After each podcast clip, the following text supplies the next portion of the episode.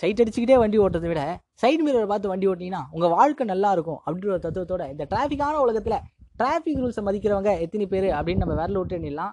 அப்படிப்பட்ட ஒரு சமூகமாக தான் நம்ம இன்னும் இருக்கிறோம். ஒரு விழிப்புணர்வு இல்லாமல் முகக்கவசம் உயிர்கவசமாக மாறிடுது. இந்த டைமில் தலைக்கவசம் உயிர்கவசம்ன்றத பாதி பேர் மறந்துட்டீங்க.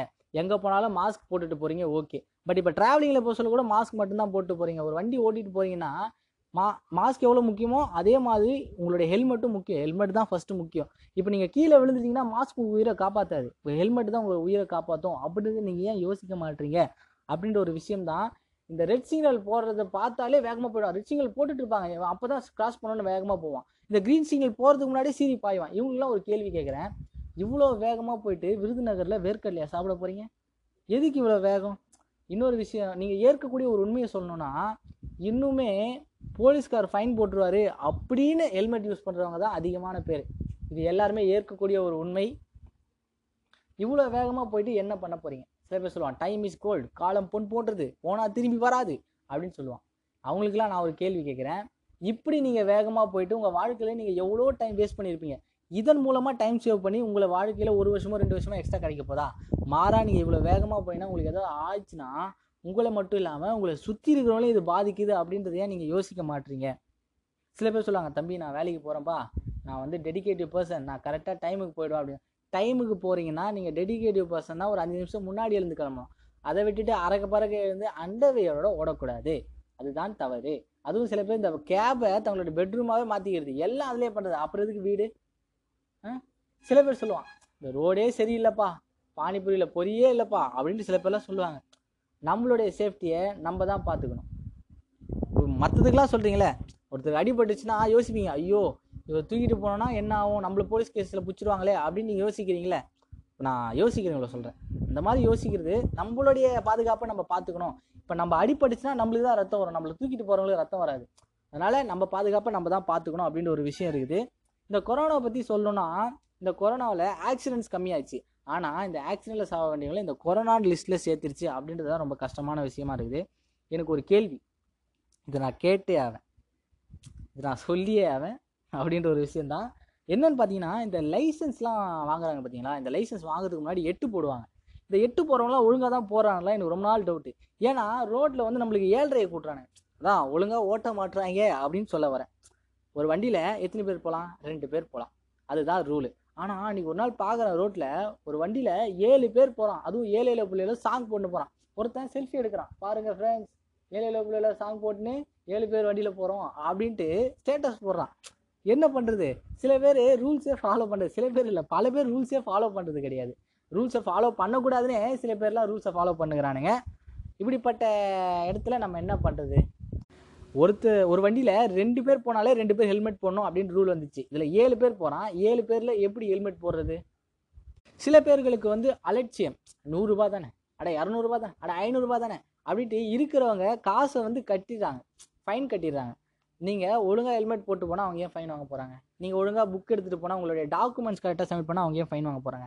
நீங்கள் ஒழுங்காக போகாததுனால தான் அங்கே ஃபைன் வாங்கப்படுறீங்க. சில பேர் வந்து அரசாங்கத்தை கூட சொல்லுங்க, இந்த ஃபைன் இவங்க இப்படி போட்டாங்க காசு, அவங்க அப்படி போட்டாங்க காசு அப்படின்னு. நீங்கள் அங்கே இடம் கொடுக்க போய் தான் அந்த நிகழ்வு அங்கே நடக்குது அப்படின்றது தான் உண்மையான விஷயம். அதுவும் இந்த சில பேர்லாம் மற்றவங்க வண்டி பார்க்கணும், நம்ம வண்டி ஓட்டுறதை பார்க்கணும் அப்படின்றதாக ஓட்டுவாங்க. மற்றவங்க பார்க்கணும், நீங்கள் வண்டி ஓட்டாதீங்க, உங்களுடைய பாதுகாப்புக்காக வண்டி ஓட்டுங்க அப்படின்ற ஒரு விஷயந்தான். இவ்வளோ பேசலையடா, நீ ரூல்ஸ் எல்லாம் ஃபாலோ பண்ணுறியா அப்படின்னு நீங்கள் கேட்பீங்க, கண்டிப்பாக கேட்பீங்க. எனக்கு தெரியும், நான் ஃபாலோ பண்ணுறேன்னு சொன்னால் நீங்கள் நம்ப மாட்டீங்கன்னு தெரியும். பட் நான் வந்து முயற்சி செஞ்சிட்ருக்கேன், கரெக்டாக ஹெல்மெட் யூஸ் பண்ண. நான் எங்கே போனாலும் ஹெல்மெட் யூஸ் பண்ணுறேன் இப்போலாம், அதெல்லாம் இப்போ வந்து கம்பல்சரி ஆகிட்டேன். ஸோ இந்த மாற்றத்தை உங்களுக்குள்ளே ஏற்படுத்தணும் அப்படின்ற ஒரு நல்ல நோக்கத்தோடு தான் நான் வந்து இந்த விஷயங்களை வந்து உங்ககிட்ட ஷேர் பண்ணிகிட்ருக்கேன். எங்கேயாவது ஒரு சின்ன கடைக்கு போகணுன்னா கூட நீங்கள் வண்டி எடுத்தீங்கன்னா கண்டிப்பாக ஹெல்மெட் போட்டு போங்க. ரெகுலராக யூஸ் பண்ணிங்கன்னா உங்களுக்கு அதுவே பழக்கமாகிடும். ப்ராக்டிஸ் மேக் மேன் பர்ஃபெக்ட் அப்படின்ற ஒரு விஷயம் இருக்குது. ஸோ இதோட நான் கிளம்புறேன். இது நீங்கள் கேட்டுக்கொண்டிருப்பதே ட்ரீம் வாய்ஸ், எஃப்எம் மாதிரி எஃப்எம் கிடையாது. ஹாய் மக்களே, நீங்கள் கேட்டுக்கொண்டிருப்பதே பொட்ரா தம்பி பிரேக்க சொல்ல நான் உங்களை வச்சு பேசிக்கிட்டு இருக்கேன். இந்த அழகான காலை வேளையில் எல்லாரும் வந்து ஒரு குட் மார்னிங் தேவைப்படுது, ஒரு பூஸ்டப்பான மார்னிங் தேவைப்படுது. அதுக்காக சில பேர்லாம் சில விஷயங்கள்லாம் பண்ணுறீங்க. என்னென்னா பார்த்தீங்கன்னா, சில பேர் வந்து எக்ஸசைஸ் பண்ணுவீங்க, சில பேர் வந்து காஃபி குடிப்பீங்க, சில பேர் இல்லை பல பேர் டீ தான் குடிப்பீங்க அப்படின்ற ஒரு விஷயம் இருக்குது. சொல்ல ஒரு எந்த ஒரு கிளைமேட்டுக்கும் சரி, எந்த ஒரு சுச்சுவேஷனுக்கும் சரி, ஒரு பெஸ்ட்டு காம்பினேஷனாக இருக்கக்கூடியதான் நம்மளுடைய டீ கேப்பச்சினோ என்பர், கோல்ட் காஃபி என்பர். டீயின் அருமை தெரியாதவர்கள் ஒரு நாள் டீ குடிச்சு பாருங்க, அப்போ தெரியும் அதோடைய சுகம் அப்படின்ற விஷயம்லாம் நீங்கள் வந்து யோசிச்சு பார்க்கணும். அதாவது சில பேர் வந்து டிப்ரெஸ்ஸாக இருக்காங்க, கொஞ்சம் ஸ்ட்ரெஸ்ஸாக இருக்குது அப்படின்னு சொல்கிறக்கூடிய மைண்டில் தோன்ற விஷயம் என்ன தெரியுமா, ஒரு கட்டிங் டீ அடித்தா நல்லா இருக்குமே அப்படின்றது தான். நீங்கள் ஒரு சில்லான இடத்துல இருக்கும்போது உங்களை சில் அவுட் பண்ணுறதுக்கான ஒரு பெஸ்ட்டு காம்பினேஷனாக இருக்கக்கூடியது தான் இந்த டீ. வேணா நீங்கள் ட்ரை பண்ணி பாருங்கள். அந்த டைமில் நீங்கள் ஒரு ஜூஸோ இல்லை காஃபியோ, காஃபி வந்து கொஞ்சம் ஸ்வீட்டாக இருக்கும், ஸோ அது உங்களுக்கு செட் ஆகாது. But tea is a deadly combination அப்படின்னு சொல்லலாம். இன்னொரு விஷயம் என்னென்னு பார்த்தீங்கன்னா, இன்றைக்கி மோஸ்ட் ஆஃப் த ஸ்ட்ரெஸ்ஸாக இருக்கக்கூடிய, ஸ்ட்ரெஸ்ஸாக ஃபீல் பண்ணக்கூடிய மக்கள் அதிகமாக எடுத்துக்கக்கூடிய மெடிசன் எதுன்னு பார்த்தீங்கன்னா இந்த டீ தான். அப்போ எந்த மெடிக்கல் ஷாப்பில் விற்கும், சில பேர்லாம் கவுண்ட் அடி பண்ணுங்க, சில பேர் கேட்பாங்க சாப்பிட்றதுக்கு முன்னாடியே சாப்பிட்றதுக்கு பின்னாடியான்னு. இதெல்லாம் நம்ம ஏற கட்டி மூட்டை கட்டி செல்ஃபி பண்ண போட்டுடணும். அடுத்த விஷயத்துக்கு வரோம். இந்த டீ குடிக்கிறவங்களே கேட்டகிரியாக பிரிக்கலாம். எப்படிப்பா கேட்டகிரியாக பிரிச்சு வச்சிடலாம் அப்படின்னு கேட்குறீங்கன்னா, ஒரு டீ கடைக்கு போனீங்கன்னா அங்கேயே நீங்கள் பார்க்கலாம் கேட்டகிரி வைஸ் எப்படின்னு பார்த்தீங்கன்னா, ஒரு டீ வாங்கி அதை தான் மட்டுமே குடிச்சுன்னு எந்த நடந்தாலும் நம்ம டீயை நம்ம குடிச்சோன்னோ அப்படின்ட்டு இருக்கிறோம் ஒரு கேட்டகிரி. இன்னொரு கேட்டகிரி, இது ஸ்பெஷல் கேட்டகிரி. எல்லா டீ கடையிலையும் இப்படி ஒரு கேட்டகிரி கண்டிப்பாக இருப்பார். யாருன்னு பார்த்தீங்கன்னா, அவர் நம்மளுக்கு யாருன்னே தெரியாது, நம்மளுக்கு பழக்கம் இல்லாதான் இருப்பார். அவர் நம்மளுக்கு இது வரைக்கும் வணக்கம் சொல்கிற அளவுக்கு கூட பழக்கம் இருக்காது. ஆனால் அவர் நம்மளை கூப்பிடுவார், தம்பி வணக்கம்ப்பா, டீ சாப்பிட்றியாப்பா அப்படின்னு சொல்லிட்டு டீ வாங்கி கொடுத்து காசும் அவரே கொடுத்துட்டு போயிடுவார். இந்த மாதிரி அந்த கடையில் எத்தனை பேர் வந்தாலும் அவருக்கு வாங்கி கொடுத்துருவாரு, காசும் அவரே கொடுத்துருவாரு. அந்த நபரை நம்பி தான் அந்த கடையே ஓடுது பாதி நாள் அப்படின்னே சொல்லலாம். அப்படிப்பட்ட கேட்டகிரி எல்லா டீ கடையிலும் இருக்கும். இது வேறு ஏதோ கடையில் போய் கேட்டிங்கன்னா இருக்காது. இது டீ கடைக்கு மட்டுமே ஸ்பெஷலான ஒரு ஐட்டமாக இருக்கக்கூடிய ஒரு நபர் தான் இந்த கேட்டகிரி. சில பேர் இருப்பானுங்க, சில பேர் நியூஸ் பேப்பர் படிக்கிறதுக்கே வருவானுங்க, வேறு எதுக்குமே வர மாட்டான். இது வரைக்கும் ஜென்மத்துக்கு அந்த கடையில் டீயே குடிச்சிருக்க மாட்டான், வெறும் நியூஸ் பேப்பர் மட்டும் ஓசியில் வந்து படிச்சுட்டு போவான். ஸோ இந்த மாதிரி கேட்டகிரிஸ்லாம் நிறைய இருக்குது. அதனால் நான் என்ன சொல்ல வரேன்னா, tea is not a word, it's emotion அப்படின்ற ஒரு விஷயம் தான். இது வந்து ஒரு அடிக்டே சொல்லலாம். சில பேர் வந்து சரக்கு அடிக்கிறவங்களா இருப்பீங்க, சில பேர் வந்து சிகரெட் பிடிக்கிறவங்களா இருப்பீங்க. அப்படிப்பட்ட கேட்டகிரியில் வந்து இந்த டீயும் வரும். ஏன்னா இதுவும் ஒரு அடிக்ட். நீங்கள் வந்து குடிக்க ஆரம்பிச்சிட்டிங்கன்னா, ஒரு ரெகுலராக ஆரம்பிச்சிட்டிங்கன்னா இதையும் நிறுத்த முடியாது அப்படின்ற ஒரு விஷயம் தான். ஏன்னா நீங்கள் இப்போ வந்து இந்த டீ குடிக்கணும்னு வச்சிங்களேன், உங்களுக்கு தலைவலிக்கிற மாதிரி இருக்கும், இல்லை டயர்டாக இருக்கும், எந்த வேலையும் செய்ய முடியாதுன்னு இருக்கும். அந்த டைமில் ஒரு டீ குடித்தா நல்லா இருக்குமே அப்படின்ட்டு போட்டு குடிச்சிருவீங்க. இந்த மாதிரி அது வந்து ரெகுலராக மாறிடும் அப்படின்ற ஒரு ஆக்டிவிட்டி, ஒரு ஹேபிட்டாகவே மாறிடும் அப்படின்றது தான் சொல்ல வரேன் நான். அதனால் நம்ம வந்து மற்ற விஷயங்களுக்கு, மற்ற அடிக்ட்டுக்கு நம்ம என்ன சொல்ல வரேன்னா, sorry alcohol, sorry cigarette, sorry PUBG, I am already addict with tea. So இதை தான் நம்ம சொல்ல வரோம். இதெல்லாம் எப்படி இருக்கும் அவங்களுக்கு, அப்படி இந்த பக்கம் ஒரு அடி, அந்த பக்கம் ஒரு அடி, அந்த மாதிரி சில பேர் அடிக்ட்டுகளாக இருப்பாங்கள்ல, அவங்களுக்காக சில விஷயங்களை நம்ம சொல்ல வரோம். என்னன்னு பார்த்தீங்கன்னா, அவன் வந்து சொல்லுவான், நான் ஒரு டீ டோட்லர் அப்படின்னு சொல்லுவான். ஆனால் அவன் தெருவில் ஒரு பொண்ணு கூட விட மாட்டான். அதெல்லாம் அவங்களுக்கு தேவையில்லாத விஷயம். நான் வந்து ஒரு சுச்சுவேஷன் சொல்கிறதுக்கு யோசிச்சு பாருங்கள். ஒரு மீடியமான ரெயினில் உங்கள் மேலே ஒரு சில்லான சாரல் படுது.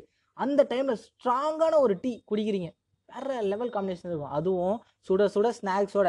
இதை நான் இன்னும் உங்களுக்கு சொர்க்கத்துக்கு இட்டுட்டு போகிறேன். எப்படின்னு பார்த்தீங்கன்னா, பால் உண்டு, டீ தூள் உண்டு, டீ போட மம்மி உண்டு, ஸ்நாக்ஸ் வாங்க டேடி உண்டு என்றாலே சொர்க்கமே இங்கு உண்டு போடா அப்படின்ற ஒரு விஷயந்தான். அட போடா அப்படின்ற விஷயந்தான். இந்த மாதிரி நிறைய விஷயங்கள் இருக்குது டீக்குள்ளே. ஏன்னா டீ நம்மளுடைய வாழ்க்கையில் எவ்வளோ கனெக்டிவிட்டியாக இருக்குது அப்படின்றத நம்ம இது மூலமாகவே தெரிஞ்சுக்க முடியுது, நம்ம கூட எவ்வளோ க்ளோஸாக இருக்குது அப்படின்றது தான். அந்த மாதிரி பார்த்தீங்கன்னா, சிகரெட்டை இழுக்க இழுக்க வெறும் புகை தாங்க வரும். ஆனால் நீங்கள் டீ குடிக்க அதில் இருக்கிற புகை உங்கள் மண்டைக்கு ஒரு ஃப்ரெஷ்னஸே தரும் அப்படின்ற விஷயத்தில் எந்த ஒரு டவுட்டும் கிடையாது. நீங்கள் வேணால் ட்ரை பண்ணி பாருங்கள். சில பேர் டீ வித் சிகரெட் குடிப்பாங்க, சில பேர் வந்து டீ வித் ஸ்நாக்ஸ் சாப்பிடுவாங்க. ஆனால் சில பேர் இல்லை, பல பேர் 90% ஆஃப் த மெம்பர்ஸ் வந்து டீ வித் ஸ்ட்ரெஸ், இல்லைனா ஸ்ட்ரெஸ் வித் டீ தான் குடிப்பாங்க. ஏன்னா அவங்க வந்து எமோஷனலாக, ஃபிசிக்கலாகவும் சரி, மென்டலாகவும் சரி, இந்த டீ கூட எவ்வளோ அட்டாச் ஆகிருக்காங்க அப்படின்றது இதுலேருந்தே தெரியுது. ஸோ நான் வந்து ஏன் இந்த அடிக்டை பற்றி பேச வந்தேன் அப்படின்னா, நம்மளுடைய வாழ்க்கையில் எல்லாரும் சில விஷயங்களுக்கு அடிக்ட் ஆகிருப்போம், அதுலேருந்து நம்ம வெளியே வரணும். ஏன்னா அளவுக்கு மீறினால் அமுதமும் பாய்சன் அப்படின்ற ஒரு விஷயம் இருக்குது. சொல்ல நம்ம எல்லாத்தையும் கண்ட்ரோலாக வச்சுக்கணும் அப்படின்ற விஷயத்த சொல்லிக்கிட்டு நான் கிளம்புறேன். கடையை மூடிட்டு ஆண்டில் சைனிங் ஆஃப் யுவராஜ். நீங்கள் கேட்டுக்கொண்டிருப்பது புட்ரா தம்பி breaker show, only on just a minute. Hi hello welcome. நீங்கள் கேட்டுக்கொண்டிருப்பது புட்ரா தம்பி பிரேக்கர் ஷோவில் நான் யுவராஜ் பேசிக்கிட்டு இருக்கேன். இந்த அழகான காலை வேலையில் அவங்கவுங்க வேலையை பார்த்துட்டு சொல்ல, இந்த டைமில் உங்களுடைய தேவைகளுக்காக ஒரு கூட்டம் முளைக்க தொடங்கும். அது யாருன்னு பார்த்தீங்கன்னா, தன்னுடைய வாழ்க்கையில் எவ்வளோதான் கஷ்டங்கள் கசப்புகள் இருந்தாலும் அதெல்லாம் மறந்துட்டு கடமைன்னு வந்த உடனே டயரோட காற்றை செக் பண்ணுறது தான் நம்மளுடைய டிரைவர். இந்த இடத்துலேருந்து அந்த இடத்துக்கு கரெக்டாக போய் சேர்ந்துருமா, பேசஞ்சர்ஸ்க்கு இதனால் எந்த ஒரு டிஸ்டர்பன்ஸும் இருக்காது அப்படின்ட்டு சில பல டிங்கரிங் பஞ்சஸ்லாம் பார்க்கக்கூடியதான் இந்த டிரைவர். இன்னொருத்தர் இருக்கார், தன்னுடைய மனசில் எவ்வளோ தான் கஷ்டங்களை பக்கெட்டியாக பிடிச்சி வச்சுருந்தாலும் பஸ்ஸில் ஏறின உடனே அந்த பக்கெட்டையெல்லாம் மறந்துட்டு டிக்கெட் அப்படின்னு கேட்குறது தான் நம்மளுடைய கண்டக்டர். இவர் கண்டக்டர் மட்டும் கிடையாது, பல பேர் வாழ்க்கையில் கண் டாக்டராகவும் விளங்கியிருக்காரு அப்படின்னு சொன்னால் அதுதான் உண்மை. ஏன்னா இப்போ ஒரு இடத்துக்கு நீங்கள் போனோம், இந்த இடத்துக்கு போனால் இந்த வேலை கிடைச்சிடும், இந்த இடத்துக்கு போனால் எனக்கு இப்படி நடக்கும், இவ்வளோ நல்ல விஷயம் நடக்கும் அப்படின்னு நினச்சிங்கன்னா கண்டிப்பாக இந்த இன்சிடென்ட் உங்கள் வாழ்க்கையில் நடந்திருக்கும். என்றைக்காவது ஒரு நாள் இடம் தெரியாமல் போயிருப்பீங்க. அந்த டைமில் உங்களுக்கு கண்டக்டர் ஹெல்ப் பண்ணியிருப்பார், இந்த இடத்துக்கு போங்கப்பா அப்படின்னு ஹெல்ப் பண்ணியிருப்பார், அந்த ஸ்டாப்பிங் எங்கே இருக்குது அப்படின்னு ஹெல்ப் பண்ணியிருப்பார். அப்படிப்பட்ட ஒரு உன்னதமான வேலையை பார்க்குறாரு அப்படின்றதே பாதி பேர் நீங்கள் யோசிக்க மாட்டீங்க. முதல்ல நீங்கள் கண்டக்டர் டிரைவர் இருக்காங்க அப்படின்னு நீங்கள் எப்போ தெரியுமா யோசிப்பீங்க? ஒன்று கண்டக்டர் வந்து டிக்கெட் டிக்கெட் டிக்கெட் டிக்கெட்னு கத்திக்கிட்டே இருப்பார், அது உங்களுக்கு டிஸ்டர்பன்ஸாக இருக்கும், அப்போ தான் கண்டக்டர் ஞாபகம் வருவார். இல்லை ஹெவி டிராஃபிக்கில் வண்டி மாட்டிகிட்டு இருக்கோம் பஸ்ஸு, அப்போது டிரைவர் வந்து ஆர்னு அடிச்சுக்கிட்டே இருந்திருப்பார், அப்போ தான் உங்களுக்கு ஞாபகம் வருமே கண்டி. மற்றபடி அவங்க ரெண்டு பேரும் இருக்காங்க அப்படின்றது வந்து உங்களுக்கு ஞாபகமே இருக்காது. நீங்கள் டெய்லியும் ரெகுலராக பஸ்ஸில் ட்ராவல் பண்ணுறதா இருந்திருப்பீங்க, ஆனால் அந்த பஸ்ஸுக்கே ரெண்டு கண்ணாக இருக்கக்கூடிய டிரைவர் கண்டக்டர்ஸை என்றைக்காவது நீங்கள் மதிச்சிருக்கீங்களா? அவங்கள ஒரு ஆளாக கன்சிடர் பண்ணியிருக்கீங்களா? அவங்களுடைய வாழ்க்கை எப்படி இருக்குது அப்படின்றது நீங்கள் என்றைக்காவது யோசிச்சிருக்கீங்களா? அப்படின்ற ஒரு விஷயந்தான் இங்கே கேள்விக்குறியாக இருக்குது. நம்ம எல்லாருக்குமே மாறுபட்ட சிந்தனைகள் இருக்குங்க. ஒவ்வொருத்தருக்கு ஒவ்வொரு சிந்தனை. நான் பூந்தமல்ல இறங்கணும், இன்னொருத்தர் நான் போரூரில் போய் இறங்கணும், போரூரில் இறங்கலாமா வேணாமா அப்படின்னு எல்லாருக்கும் ஒவ்வொரு சிந்தனைகள் இருக்கும். ஆனால் இந்த ஓட்டுறவருக்கு ஒரே சிந்தனை தான், இவங்க எல்லாரும் இறங்கக்கூடிய இடத்துக்கு சேஃபாக எடுத்துகிட்டு போய் சேர்க்கணும் அப்படின்ற ஒரு வேலை தான் இவருக்கான வேலை. எவ்வளோ பெரிய ரெஸ்பான்சிபிலிட்டி பாருங்கள். கிட்டத்தட்ட ஒரு 70 பேர் 80 பேர் கிட்ட ஒரு பஸ்ஸில் எடுத்துகிட்டு போகிறதா சும்மாவா? நீங்கள் யோசிச்சு அவங்களுடைய மென்டாலிட்டி எவ்வளோ பவர்ஃபுல்லாக இருக்கும். பக்கத்தில் இருக்கவன் ஒழுங்காக வரணும் பஸ்ஸில், அவங்க ஏதாவது சைடில் ஏற்றினான்னா அதை பார்க்கணும், சைடு மிரர்லேயே தான் அவங்களுடைய வாழ்க்கையே போகும் அப்படின்றதுனா நீங்கள் நம்புவீங்களா? அதுதான் உண்மை. எவனாச்சும் குறுக்கில் வந்துட்டானே, இவர் ஒழுங்காக போனாலும் வரவன் ஒழுங்காக வரணும் அப்படின்றத கவனமாக பார்த்துப்பாரு. ஏன்னா இவர் மட்டும் இந்த பஸ்ஸில் போல, இவரை நம்பி கிட்டத்தட்ட ஒரு 80-70 பேர் வந்து ட்ராவல் பண்ணிக்கிட்டு இருக்காங்க. அவங்க இவர் வந்து பார்த்துப்பாரு அப்படின்னு சொல்லிட்டு நீங்கள் எத்தனை பேர் நம்பிக்கையாக இருக்கீங்க அப்படின்றது தான் கேள்வி. அது உண்மையும் கூட. அவர் இருக்காரு, அவர் பார்த்துப்பாரு அப்படின்னு சொல்லிட்டு எத்தனை பேர் இருக்கீங்க? இல்லை எல்லாரும் ஐயோ இவர் பார்த்தா எனக்கு நம்பிக்கையா இல்லை அப்படின்ட்டு பஸ்ஸையே முறைச்சு பார்த்துட்டு இருக்கீங்களா? இல்லைல்ல, அதுதான் உண்மையான விஷயம். கண்டக்டரு ஏன் டிக்கெட் டிக்கெட் கத்திக்கிட்டே இருக்காரு அப்படின்னு சில பேருக்குலாம் இரிட்டேஷன் ஆகும். அவர் டிக்கெட் டிக்கெட்னு கத்துனாதான் டிக்கெட் எடுக்காதவன் கூட எடுப்பான், எடுக்க மறந்துடவனும் எடுப்பான். எடுக்காதவனும் எடுப்பான்னு சொன்னது வேற, ஏன்னா எடுக்கக்கூடாதுன்னு சில பேர்லாம் இருப்பாங்க, அவங்களுக்காக சொல்கிறேன். எடுக்க மறந்தவங்களும் சில பேர்லாம் இருப்பாங்கல்ல, அவங்களுக்காக இந்த பதிவு. டிக்கெட் டிக்கெட் அப்படின்னு கேட்டுக்கிட்டே இருப்பார். ஏன்னா நீங்கள் செக்கிங் இன்ஸ்பெக்டர்கிட்ட மாட்டி டிக்கெட்டுக்கு ஃபைன் கட்டக்கூடாது. ஏன்னா நீங்களே கஷ்டப்பட்டு தான் சில சம்பாதியங்கள்லாம் வாங்கியிருப்பீங்க. அப்படி ஒரு டைமில் உங்ககிட்டேருந்து இந்த மாதிரி சில மறதியின் காரணமாக, உங்களுடைய சுச்சுவேஷன் காரணமாக இந்த காசு பறிபோகக்கூடாது அப்படின்றதுக்காக கண்டக்டர்ஸ் எல்லாருமே டிக்கெட் டிக்கெட் அப்படியே அடிக்கடி உங்ககிட்ட வந்து அவங்க சொல்லிக்கிட்டு இருப்பாங்க. அவங்களுக்கு இதனால் ஒரு யூஸும் கிடையாதுங்க. அவங்களுக்கு 10 ரூபா கூட போதா, 200 ரூபா நீங்கள் தரப்போகிறீங்களா? இல்லை, நீங்கள் வந்து செல்ஃப் கண்ட்ரோலாக இருக்கணும், நீங்கள் வந்து பாதுகாப்பாக இருக்கணும். அப்படின்றதுக்காக தான் ஒவ்வொரு தடவையும் ஃபுட்போர்டில் நிற்காதீங்க, டிக்கெட் எடுங்க. சில பேர் ஸ்டிக்கர்லாம் விட்டுவேன், கவர்மெண்ட்டே ஸ்டிக்கர்லாம் விட்டுவேன், டிக்கெட் கேட்டுவாங்க அப்படின்ட்டு. இருந்தாலும் ஏன் டிக்கெட் எடுக்கிற கண்டக்டர் சொல்கிறாரு டிக்கெட் எடுங்க அப்படின்ட்டு? இதுலேருந்தே நீங்கள் யோசிக்கணும். அப்படிப்பட்டவங்களே நீங்கள் எப்படி மதிக்கிறீங்க அப்படின்ற ஒரு விஷயம் தான். இப்போ நீங்கள் போயிட்டு ஒரு டிரைவர்கிட்ட கேளுங்களேன் உங்களுடைய வாழ்க்கை எப்படி இருக்குன்னு. எல்லா டிரைவரும் சொல்கிற ஒரே பதில் என்னென்னா, இனி நான் காலையில் வண்டி எடுத்தேன்னா சாயங்காலம் வீட்டுக்கு போவேனா இல்லையா அப்படின்ட்டே தெரியாது, அப்படிப்பட்ட ஒரு ஆபத்தான நிலையில தான் நாங்கள் எங்களுடைய வேலைகளை செஞ்சுக்கிட்டு இருக்கோம் அப்படின்னு சொல்லுவாங்க. நீங்கள் எல்லா டிரைவர்ஸையும் கேட்டு பாருங்கள். இது வரைக்கும் நீங்கள் யாரையாவது யோசிச்சிருப்பீங்களா? இனிமேட்டு நீங்கள் யோசிப்பீங்க அப்படின்ற ஒரு விஷயத்தோட நான் கிளம்புறேன். Until the signing off, Yuvraj. Hi மக்களை, நீங்கள் கேட்டுக்கொண்டிருப்பதே புட்ரா தம்பி பிரேக்க ஷோல. நான் யுவராஜ் பேசிக்கிட்டு இருக்கேன். அதாவது இந்த லாக்டவுன் அன்லாக் பண்ணதுக்கு அப்புறமா நிறைய விஷயங்கள்லாம் இருந்தது, அதை பற்றி தான் நம்ம இந்த வீடியோவில் பார்க்க போகிறோம். என்னன்னு பார்த்தீங்கன்னா, எங்கேயோ போன மாதிரி ஆத்தா என் மேலே வந்து ஏறாத்தான்ற மாதிரி நல்லா போயிருந்த லாக்டவுன் டக்குன்னு அன்லாக் பண்ணி விட்டாங்க நம்ம தமிழ்நாடு கவர்மெண்ட். எதுக்குன்னு தெரியாது, நம்மளும் போகிற போக்கில் போயிட்டு இருக்கிறோம். ஆனால் ஏதாவது ஒன்று பண்ணி இந்த ஆல் கிளியர் அப்படின்ற ஒரு வார்த்தை நம்ம காதில் வந்து விழுந்துடாதா அப்படின்னு ஏங்கிட்டு இருந்த எத்தனையோ மாணவர்களுக்கு ஒரு கடவுளாக வந்தவர் தான் நம்மளோட எடப்பாடி சார். நம்மளுக்கு ஒரு சான்ஸ் கொடுத்தாரு. ஆனால் அதற்கெல்லாம் எண்ணுக்காடு போடுற மாதிரி எகத்தாளமாக பேசிக்கிட்டு சுற்றினா அந்த ஏஐசிடிக்காரன். இதனால் இந்த இன்ஜினியரிங் ஸ்டூடெண்ட்ஸ்லாம் செம்ம காண்டில் இருக்கிறாங்க ஏஐசிடி மேலே. ஸோ ரெண்டாவது விஷயம் என்னன்னு பார்த்தீங்கன்னா, இன்ஜினியரிங் ஸ்டூடெண்ட்ஸாக அப்படி இருக்கிறாங்க. சரி ஆர்ட்ஸ் பக்கம் போகலான்னு பார்த்தா அவனுக்கு அதுக்கு மேலே ஏப்போசிட்டில் எதுவானாலும் எழுதி கூட நான் பாஸ் பண்ணி விட்டுறேன், எனக்கு கல்வித்தரம் தான் முக்கியம், நீ பார்த்து அதை மட்டும் பண்ணு சத்தியம் அப்படின்ட்டு சத்தியெல்லாம் வாங்கிக்கிறாங்களா. இதெல்லாம் ஒரு பக்கம் இருக்க அன்லாக்கோடைய எஃபெக்ட் எப்படி இருக்குது அப்படின்னு கேட்டிங்கன்னா படு மட்டும்.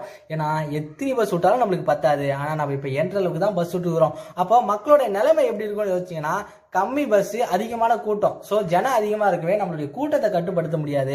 அதனால பஸ்ஸில் படிக்கட்டில் நிற்கிறது கூட இடம் இல்லை அப்படின்றது தான் முழுக்க முழுக்க ஒரு உண்மையான விஷயம். சரி, அப்போ என்னதான் நடக்குது அப்படின்னு கேட்டிங்கன்னா, இந்த இடத்துல யூனிட்டி ஸ்ட்ரென்த்து அப்படின்ற ஒரு விஷயம் நடக்குது. அதான் இப்போ இம்யூனிட்டி ஸ்ட்ரென்த்து.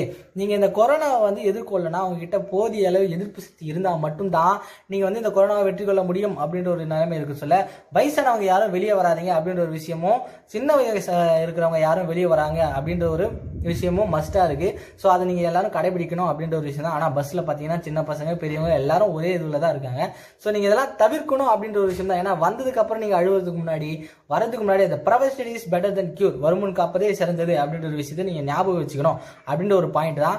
இது எப்படி இருக்குன்னா, நம்ம ஊருக்கு என்னதான் ஆச்சு, சாம்பல் மேடுகளும் சூழும் புகை மண்டலமும் அப்படின்ற மாதிரி ஒரு மாதிரி டிஃப்ரெண்டாக பார்க்குறாங்க. என்னடா லாக்டவுன் அவ்வளோ நாள் டைட்டாக போட்டு வச்சுருந்தீங்க, டக்குன்னு அன்லாக் பண்ணி விட்டுங்க, எல்லாம் நார்மல் ஆகிடுச்சுடா அப்படின்ட்டு நிறைய பேருக்கு வந்து ஒரு அதிர்ச்சியாக பார்க்குறாங்க. நம்மளே ஒரு அதிர்ச்சியாக தான் பார்த்தோம். நிறைய ஸ்கூல் பசங்களாம், ஐயோ அடுத்த வருஷம் தான் போகும்போது ஸ்ட்ரெயிட்டாக 10th, ஸ்ட்ரெயிட்டாக 11th, ஐயோ 12th முடிச்சுட்டு காலேஜே சேர்ந்துடும் போலே அப்படின்னு நிறைய பேர் ஆசைப்பட்டுருந்தாங்க. அதுக்கெல்லாம் எண்டு கார்டு போடுற மாதிரி இந்த விஷயம் வந்து நம்மளுக்கு அப்படியே ஈட்டியாக பாய்ந்தது அப்படின்ட்டு நிறைய பேருக்குலாம் தெரியும். ஸோ எல்லா பிளேஸும் திறந்துருந்தாலும் சில முக்கியமான பிளேஸஸ்லாம் இன்னும் திறக்காமல் இருக்குது. ஸ்கூல் காலேஜஸ் எதுவும் திறக்கல. அக்டோபர் 1க்கு அப்புறம் திறப்பாங்க அப்படின்ட்டு எதிர்பார்க்கப்படுது. இருந்தாலும் அது சேஃபா இல்லையா, அதுக்கான சாத்தியக்கூறுகள் ஏதாவது இருக்கா அப்படின்ட்டு வந்து நம்ம கவர்மெண்ட் வந்து நிறைய டிஸ்கஸ்லாம் பண்ணிக்கிட்டு இருக்காங்க. ஸோ அடுத்து என்ன ஆகும் அப்படின்றத யோசிக்கிறத விட இன்னைக்கு நம்ம எவ்வளோ சேஃபாக இருக்க முடியும் அப்படின்னு நீங்கள் யோசிச்சிங்கன்னா எல்லாமே கரெக்டாக நடக்கும். ஸோ இல்லாமல் ஐபிஎல் நடந்தாலும் ஈசாலா கப் நடந்து நிறைய பேர் சுற்றி நிற்கிறாங்க. அந்த மாதிரி தான் கொரோனா இல்லைன்னு சுற்றுறதுக்கு பதிலாக நீங்கள் அந்த கொரோனாவை அவேர்னஸ் நிறைய பேருக்கு ஏற்படுத்தினா அது கொஞ்சம் நல்லா இருக்கும் அப்படின்ற ஒரு விஷயம் தான்.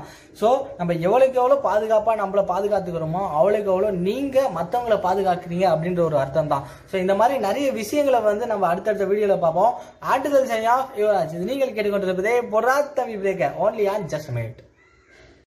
ஹாய் ஹலோ வெல்கம் மக்களை, நீங்கள் கேட்டுக்கொண்டிருப்பதே ட்ரீம் வாய்ஸ். இதே எஃப்எம் மாதிரி எஃப்எம் கிடையாது. என்னடா ஒரு நாள் ஆளே காணும்னு கேட்டிங்கன்னா சில பேர் டெக்னிக்கல் இஷ்யூ காரணமாக நம்மளால் வந்து நம்ம கூட இன்ட்ராக்ட் பண்ண முடியல. ஸோ இனிமேட் நம்ம கரெக்டாக பண்ணிக்கலாம், ஜில் ஜில் ஜிகா ஜிகா அப்படின்ற மாதிரி. இப்போ வந்து நம்ம என்ன பண்ண போகிறோம் அப்படின்னு கேட்டிங்கன்னா, டைம் இப்போ 10:30 மேலே ஆயிடுச்சு. இன்னைக்கு செம்ம வெயில் அடிக்கிறா அப்படின்னு நிறைய பேர் நினச்சின்னு இருப்பீங்க. ஆனால் உண்மை என்னன்னு பார்த்தீங்கன்னா வெயிலே காணும், அதாவது சன் இஸ் கான் அப்படின்ற மாதிரி. சன்னே தெரியல, ஒன்லி மேகமூட்டத்துடன் காணப்படுகிறது. அதாவது கொஞ்சம் கொசுத்துறையும் ஒரு 6 மணி 7 மணிக்கெலாம் போட்டுச்சு. இப்போ தூரம் கிடையாது, ஒன்லி வானம் மூடிட்டு மட்டும் இருக்குது. மேபி மழை பெய்யறதுக்கு வாய்ப்புகள் இருக்குது. ஸோ யாரெல்லாம் ஏதாவது வாங்கணும்னா இன்றைக்கி வர சண்டே, புரட்டாசி மாதம் முடிஞ்சு ஃபஸ்ட்டு சண்டே. ஸோ எல்லோரும் வந்து கண்டிப்பாக நான்வெஜ் வாங்குவீங்க. ஸோ முடிஞ்ச அளவுக்கு சீக்கிரமாக போய் வாங்கிட்டு வந்துருங்க. ஏன்னா இன்னொரு விஷயம் என்னென்னா, இன்றைக்கி வந்து நான்வெஜ் வந்து கிடைக்கிறது கஷ்டம். ஏன்னா எல்லாருமே வாங்குவாங்க. ஸோ சீக்கிரமாக போயிட்டு உங்களுடைய நான்வெஜ் ஐட்டம்ஸ், உங்களுடைய மெட்டீரியல்ஸ் எல்லாத்தையுமே வாங்கிட்டிங்கன்னா நீங்கள் சீக்கிரமாக மதியம் சாப்பாடு சாப்பிட்லாம், டைமுக்கு சாப்பிட்லாம் அப்படின்ற ஒரு விஷயத்த சொல்லிக்கிட்டு எல்லாத்தையும் கரெக்டாக வாங்கிக்க. மறக்காமல் சோஷியல் டிஸ்டன்ஸ் மெயின்டைன் பண்ணுங்கள். ஏன்னா கொரோனா சீசன் இன்னும் முடியல. அப்போ ஐபிஎல் சீசன் எப்போ முடியும் அப்படின்னு கேட்டிங்கன்னா அது இன்னும் கொஞ்சம் நாளில் முடிஞ்சிடும். அப்போ பிக் பாஸ் சீசன் அதுக்கு இன்னும் நாள் இருக்குது அப்படின்ற மாதிரி சில விஷயங்கள்லாம் இருக்குது. ஸோ இதெல்லாம் அதுக்கடுத்து பார்க்குறதுக்கு முன்னாடி நீங்கள் மாஸ்க் போடுங்க, சோஷியல் டிஸ்டன்ஸிங்கை மெயின்டைன் பண்ணுங்கள். யார் எது பண்ணுறாங்களோ இல்லையோ நீங்கள் கரெக்டாக இருந்தீங்கன்னா உங்களை பார்த்து ஒரு 4 பேர் கரெக்டாக இருப்பாங்க அப்படின்னு ஒரு விஷயத்த சொல்லிட்டு, இன்னும் எதுவும் பெருசாக ஒரு விஷயம் வரல அப்படின்ற ஒரு விஷயம் தான். எதுக்கு பெருசாக ஒரு விஷயம் வரல அப்படின்னு கேட்டிங்கன்னா, தியேட்டர் ஓப்பன் பண்ணுறதுக்கு இன்னும் யாரும் பெருசாக ஒரு விஷயமும் சொல்லலை.